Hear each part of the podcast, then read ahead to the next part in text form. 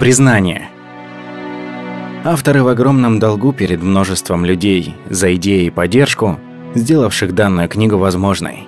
Большинство из тех, кто читал первоначальный текст, полагали, что такие огромные перемены произойдут через тысячу, но никак не через сто лет, как считаем мы.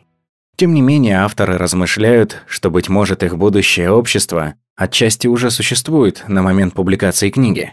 Будучи свидетелями дискуссий, разработок и попыток внедрения многих наших прогнозов уже сейчас, мы подозреваем, что это будущее может наступить еще раньше. Наши добрые друзья прочитали первоначальный текст и предложили отличные идеи. Некоторые из них были включены в текст.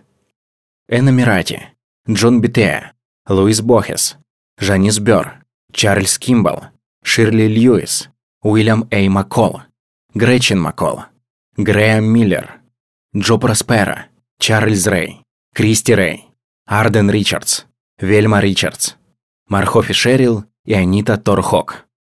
Мы в долгу у Герберта Уоллока-младшего за предложенное название «Взгляд в будущее». Бонита Беннет слушала эти далекие идеи, скрупулезно их печатала, и у нее еще хватало выносливости помогать нам в тяжелой работе редактирования и исправления. Ширли Росичин предложила множество редакторских идей. Свой вклад в создание книги на различных этапах также внесли Марти Костелло, Карен Брандт и Стефани Броуэлд.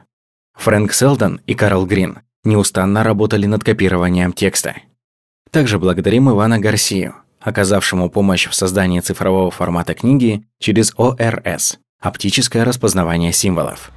Выражаем благодарность авторам и издателям, которые дали свое разрешение на цитирование своих работ.